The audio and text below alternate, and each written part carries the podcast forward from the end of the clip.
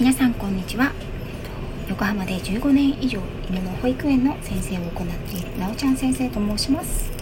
さて昨日はですねえっ、ー、とコーリーさん北海道マルシェの音のコーリーさんから紹介いただきました佐々木ファームさんの、えーと、お野菜のセットお野菜とお味噌のセットが届いたよという配信をさせていただきました。皆さんにねたくさんのコメントをいただきまして本当にあのくりすると同時にありがとうございます。ね、コーリさんの方でも配信をしてくださってましたのでこういったねあのつながりができることってすごくいいですよね。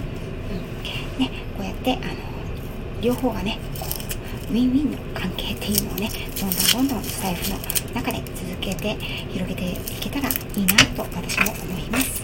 そしてですね今日は早速、えーと、このお野菜たちを使って今料理をしているところです。まずはですね玉ねぎを今日切って今切っています。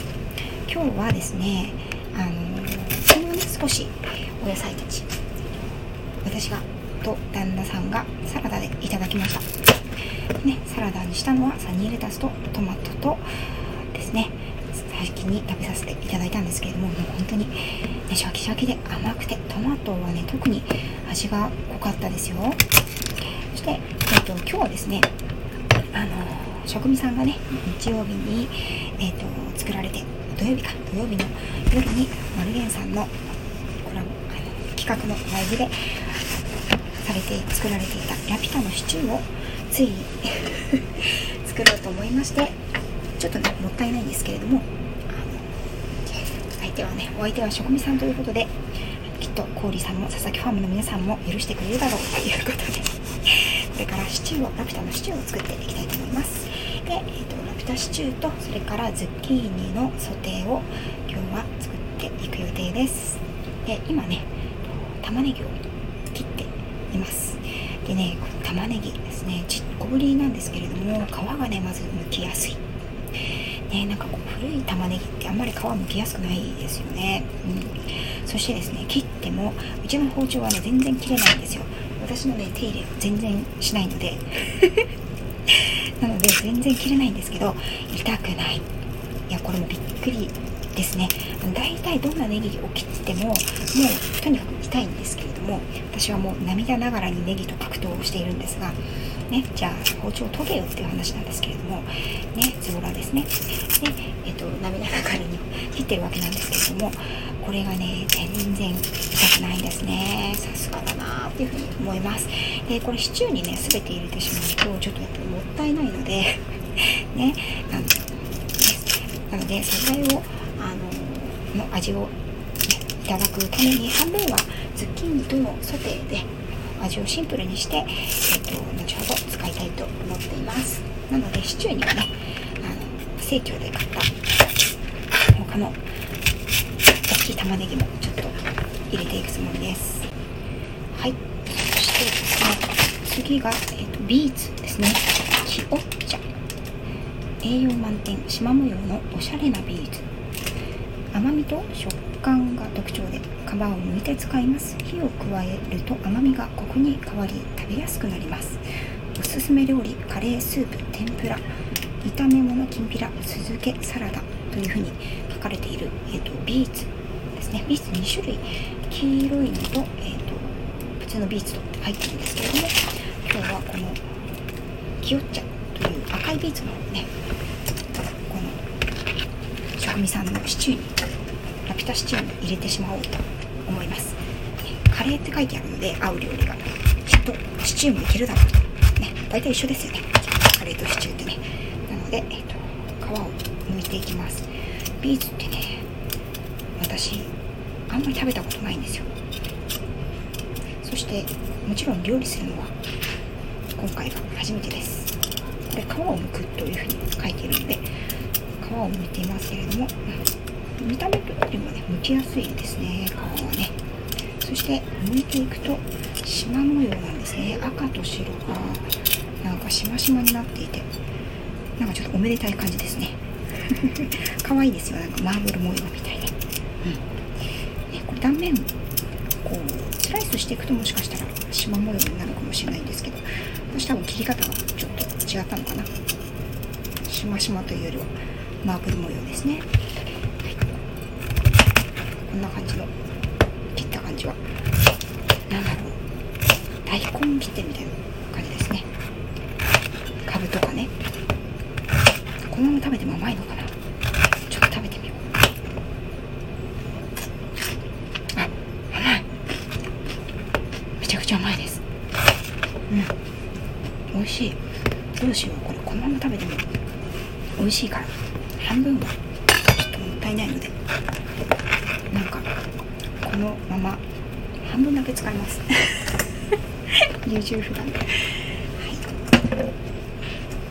じゃあね。お肉を。オリーブオイルで。にんにくを熱して。先に1回熱して。お肉を投入。したんですけどまさかのあのお肉のですねあの下についてるなんか血とかを取るスポンジ薄いスポンジっていうんですか紙っていうんですかそういうのがありますよね。あれごとねあの鍋の中にね投入してしまって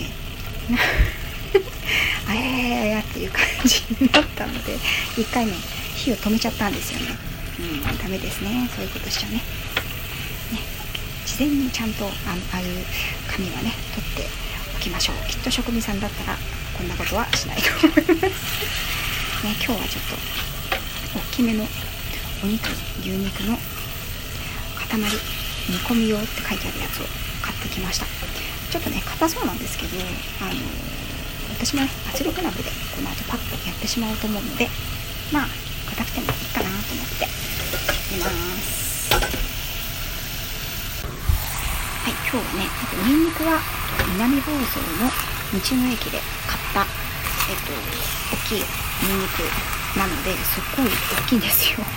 なんか小ぶりの玉ねぎぐらいあるみたいな感じのニンニクなので、えっと、半分だけね使って半分はみじん切りにして後でズッキーニと玉ねぎとミニトマトを炒めたいと思っています、ね、ズッキーニもううちの朝食うちのあの食卓には全然上らないんですけど以前ね弟が作っていたのでその時にはね時々あのいただいていました、ねこれあのうちのお鍋がちょっと小さくて全然曲がらないっていう。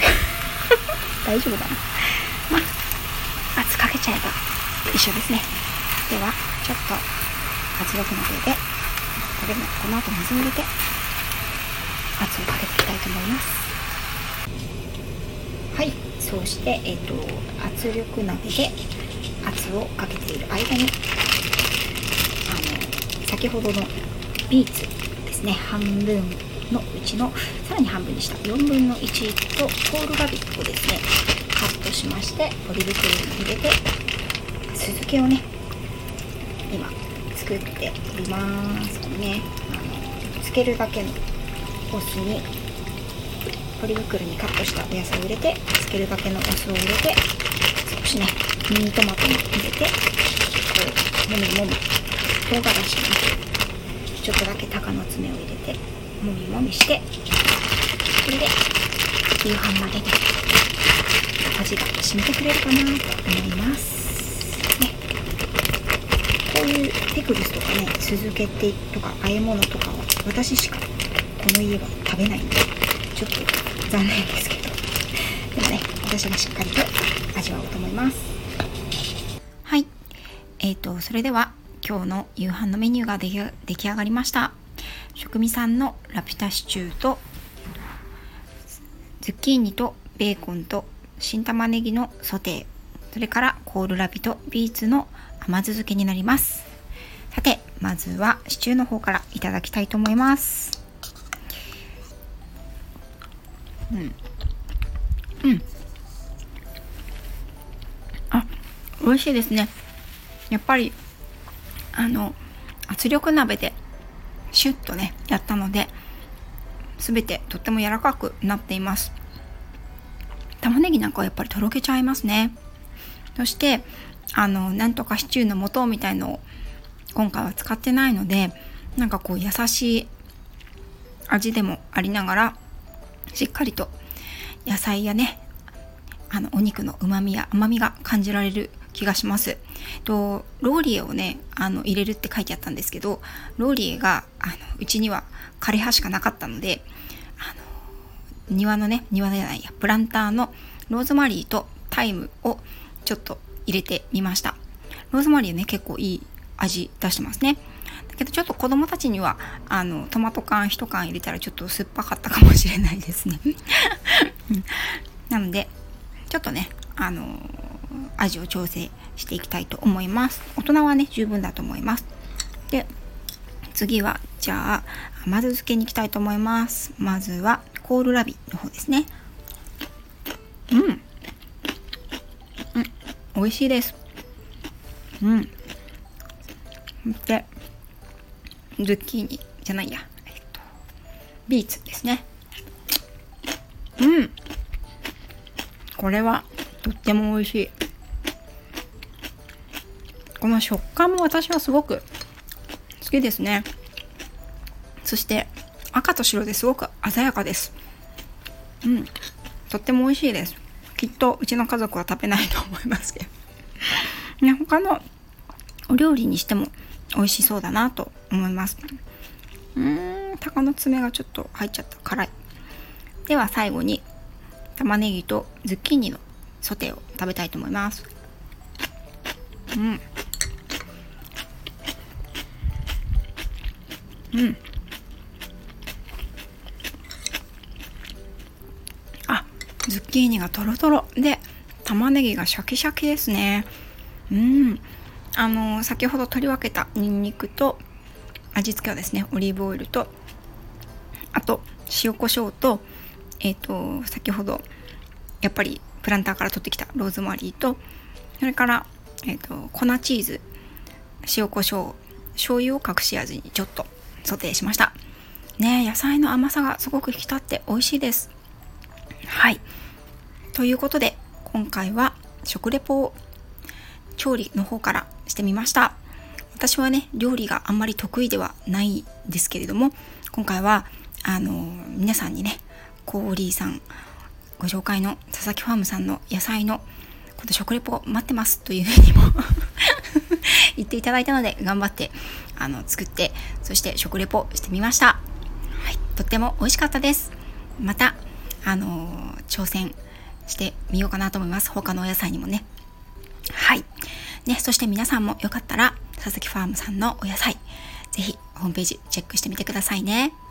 はい。それでは今日はこちらで失礼します。